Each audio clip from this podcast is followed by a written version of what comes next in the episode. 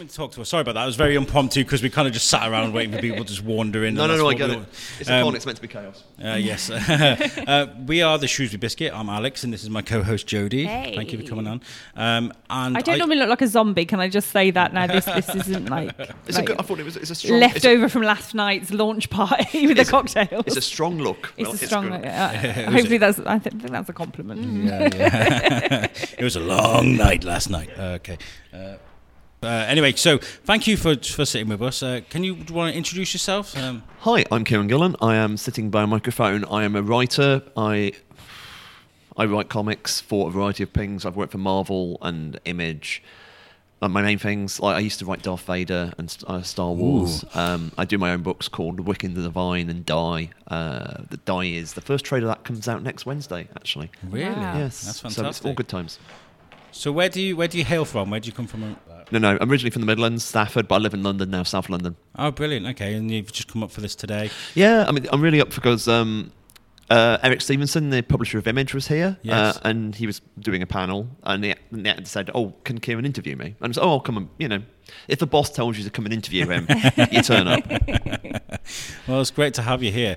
Uh, do you do a lot of cons? Then do you go around? Some like uh, so, some is a very very yeah. It's like you picky and choosy with them? Is that I, what you're I, I saying? am very Yeah, like, yeah, oh, I can't possibly do that. No, no, it's like I, I do quite a lot of cons. I mean, middle of the thing about cons is it's basically this kind of weird con season. Like ends starts around March, ends November, Yeah. and if you really wanted to, you probably do a con every weekend. Yeah. Like even in Britain or America. Like I do quite a few things in America. Um, so it's a question of like, do you actually want to sleep?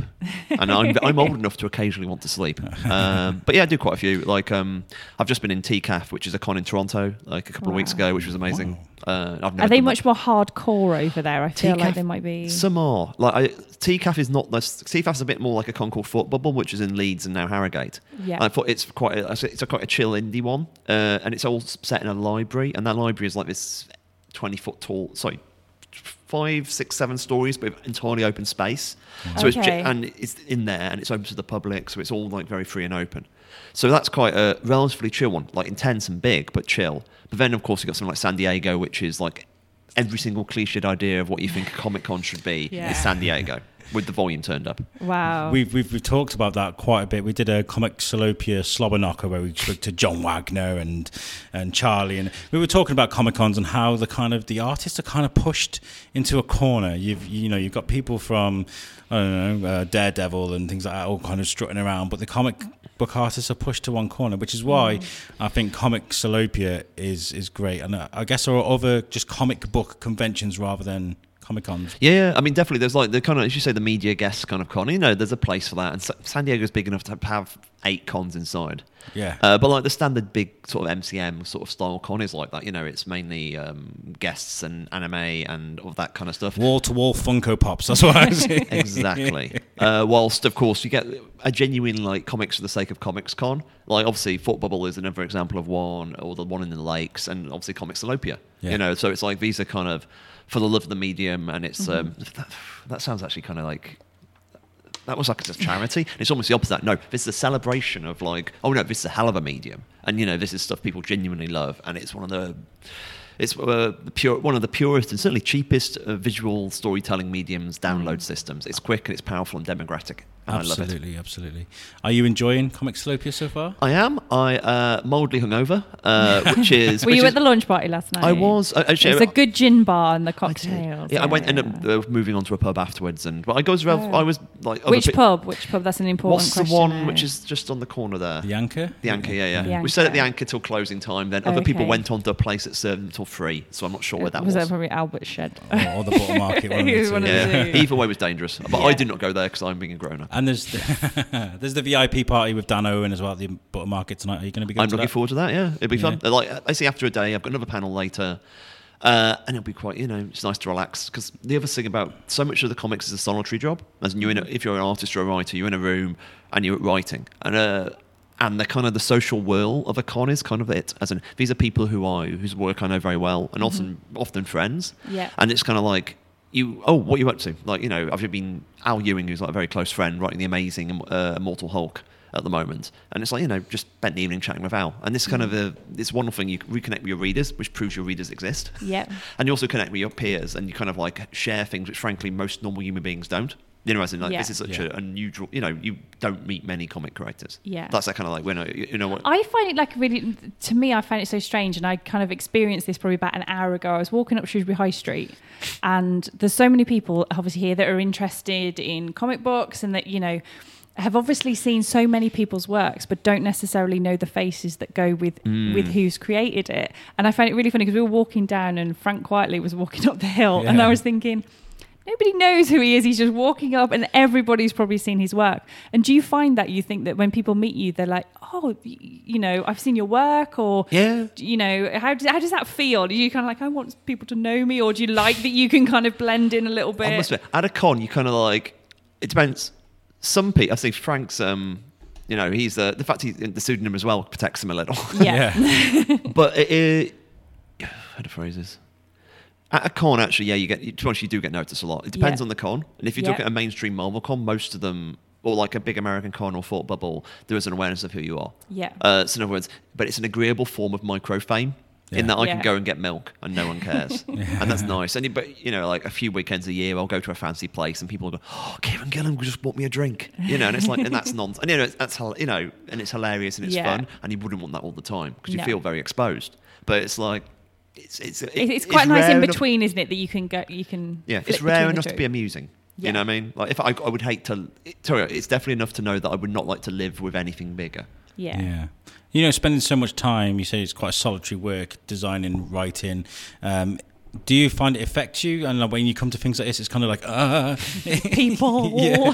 it takes you like about um that, you sort of tell by when I'm speaking I'm, you know I'm wearing this jacket so there's a level of when I go to a con I'm in relative performance mode Yeah. Yeah. so no, like it's a bit like me with the volume turned up a bit and Yeah. like I'm Mm-hmm. deliberately nice and you get Yeah. like if it was normally I'd be like sulky and pouty but I'm like full of I'm full of energy You're here. kind of making out like you go home and you sit in your box and Yeah, you're yeah, like, you're like- going to go away for the next till the next one. It's like the, if you've ever seen the movie Audition, it's like the movie Yeah. Audition. All I do is sit by a phone and stare.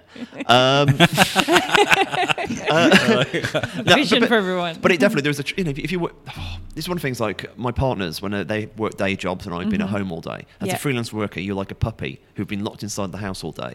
And when someone comes home from work, they don't want to like I'm tired, and you're like "Hey, interaction, interaction, interaction. Yeah. But if like if you actually go to a party, it takes you about five you know five ten minutes to actually change gears from I'd be spent I'd be spending the day talking to people, but they've been imaginary people, mm. as in these people don't exist. They're in my head, and I've been going back and forth. And now I've got to remember how external people operate. Yeah. So there is a bit of that. yeah, awesome. yeah. Let's talk about your, your career then. What, when did, what was your in to comics?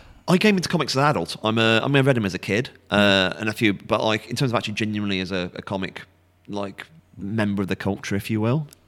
I wince at that idea. Um, You've got a badge and everything. yeah, it's true. I've, I've got I've got a degree. No, I, I came like um, I got into Watchmen when I was living in America for a year. Like it was 97, 98, and I was living in this room and had no, nothing else to read, and I grabbed a copy of Watchmen randomly, and I read that like eight times in the first week because I had no television either. That's a hell of a re- that's a hell of a read as well. Yeah, yeah. As in, I'm obsessed over it, and that's kind of like my way in.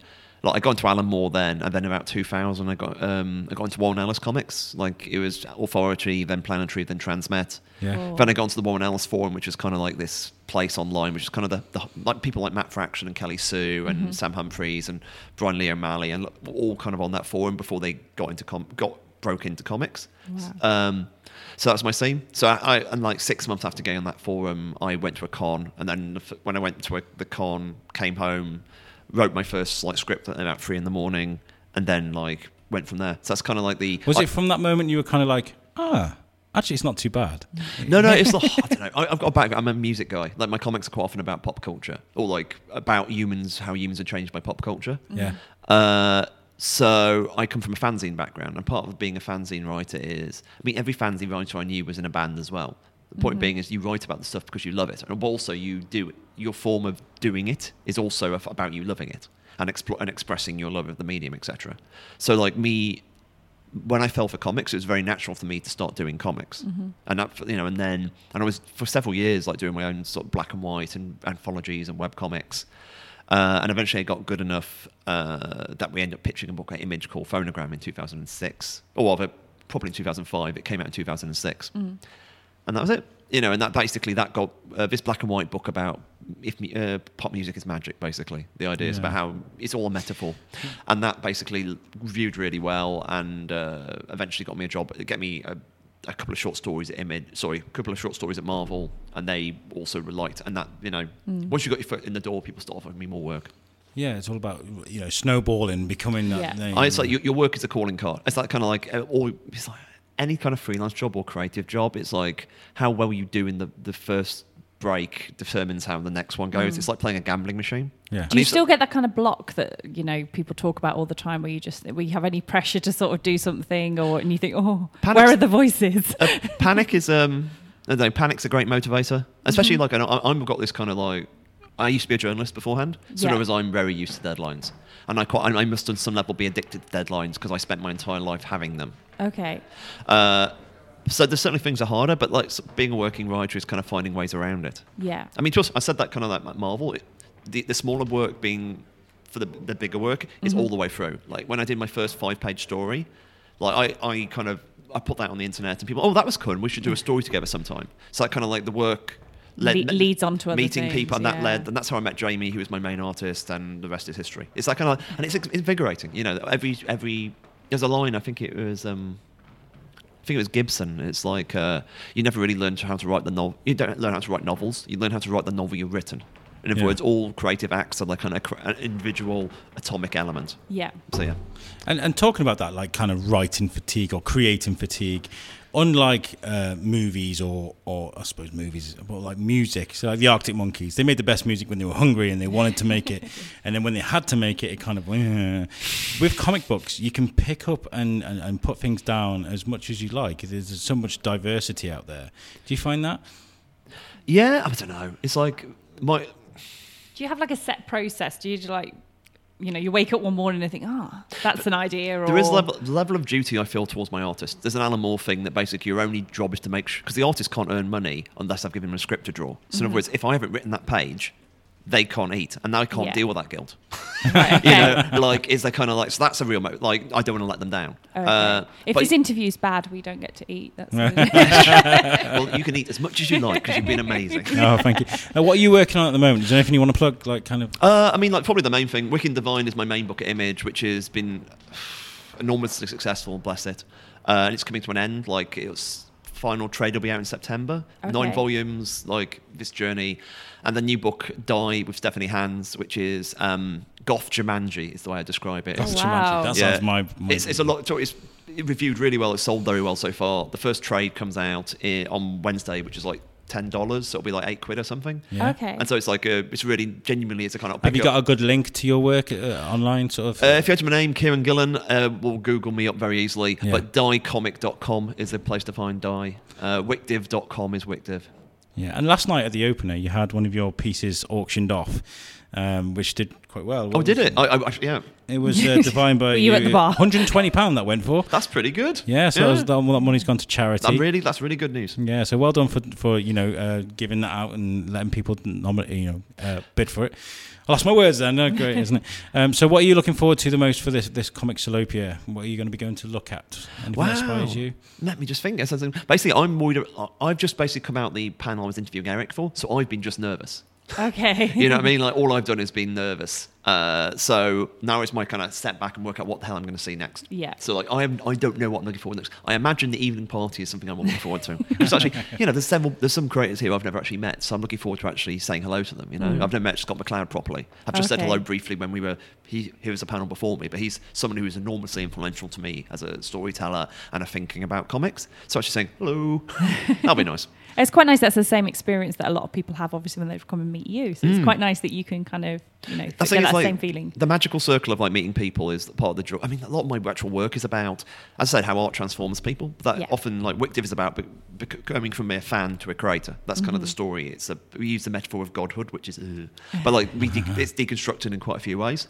But that is kind of a lot of my work is about that that exchange between oh I've done this and then you take this and then you use this for yourself as in this is not really about me this is about something you found in the work Yeah. but you kind of like still talking and that kind of like cyclical nature of like inspiration and action is like something I'm very into so cons are absolutely ideal for that and, and it's uh, speaking to like people like Robbie Morrison, who's worked with everybody. It's like as soon as you meet someone and you get that spark, you're like, oh, you did that, and you did that, and it's like we should be, and, and then all of a sudden Yeah. magic happens. It's cool. Yeah, so brilliant. Well, thank you very much for, for joining uh, us for this. Um, sorry, uh, it's been really nice chatting to you. I hope you have a great con. I do. I Uh, hope you have a great It's not con too. con; it's a festival. I keep calling it a con. It's not, is And it? we'll probably see you at a bar somewhere later. That sounds quite likely. And uh, I hope you get fed very well for this excellent interview. Thank you very much. Thank you very much. you. Thank you. Bye. Thank you.